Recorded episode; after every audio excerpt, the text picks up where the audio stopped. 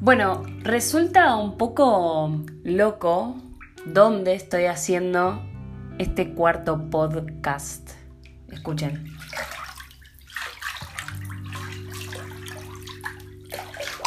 ¿Qué estás escuchando? Sí, sí, sí, sí, sí, el ruido del agua. Porque estoy, porque estoy en medio de un baño de inmersión en donde estoy, como siempre, haciendo una introspección Siempre va a haber alguien que pronuncie, que escriba mejor que yo, porque yo para eso no soy muy buena.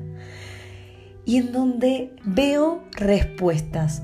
Veo respuestas que a menudo en mis redes sociales, para quienes me siguen, voy compartiendo. Porque las voy escuchando, porque las voy viendo, porque las voy deduciendo, porque las voy poniendo en práctica, porque las voy experimentando. ¿Y a qué voy con esto? Muchas veces, muchas, pero muchas veces, nosotros intentamos que otra persona, llámese mamá, papá, maestro, maestra, profesor, profesora, eh, no sé, mentor, eh, referente, eh, encargado, tutor, hermano mayor, etc., nos puedan decir qué es con claridad y exactitud lo que tenemos que hacer. Y este es el primer error que cometemos la gran mayoría de las personas. Digo cometemos porque yo también he hecho muchas veces lo que me han dicho. Y lo que quiero hacer con esto es invitarte a que te preguntes por qué, cuál es el motivo por el cual buscas tantas, pero tantas, pero tantas respuestas en el otro. ¿Cuál es el motivo por el cual estás tan, pero tan desconfiado de tu propia respuesta? O sea, te voy a poner un ejemplo muy básico. Vamos a suponer que a Pirulita le gusta Menganito. Y Pirulita le pregunta a su amiga, no sé, Fabiana, no es para nadie en particular, no conozco a nadie que se llame Fabiana de mi vida. Le pregunta a Fabiana, che, me re gusta, ¿cómo dije? Pirulito Menganito. Bueno, me re gusta este pibe. ¿Qué hago? ¿Le hablo? ¿No le hablo? ¿Le comento la historia? ¿Le pongo un like? ¿Qué hago, amiga? Ayúdame.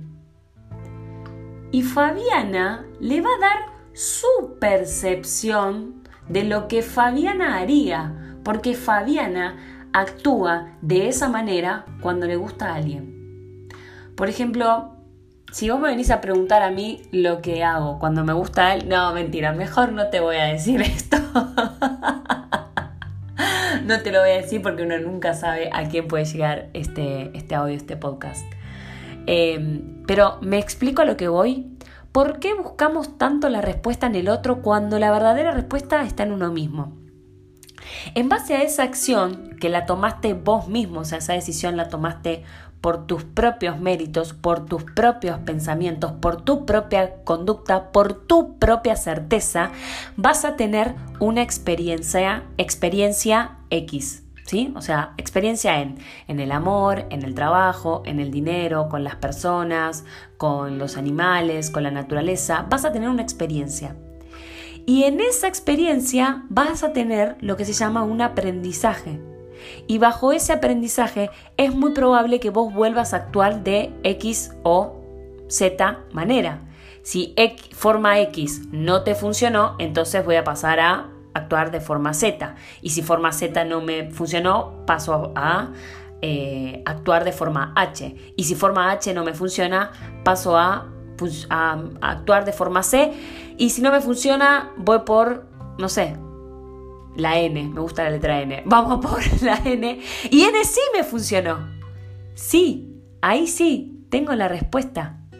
Entonces, en la acumulación de tus experiencias vas a formular tu, propio, tu propia respuesta, tu propia conclusión, tus propias maneras de hacer las cosas.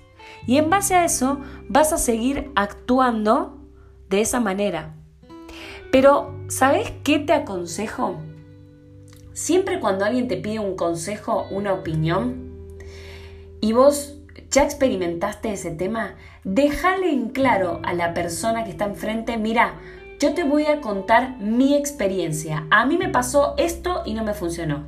contás el plan X. A mí me pasó esto y no me funcionó. Contás el plan Z. A mí me pasó esto y no me funcionó. Contás el plan C. A mí me pasó esto y a mí sí me funcionó el plan N. ¿No?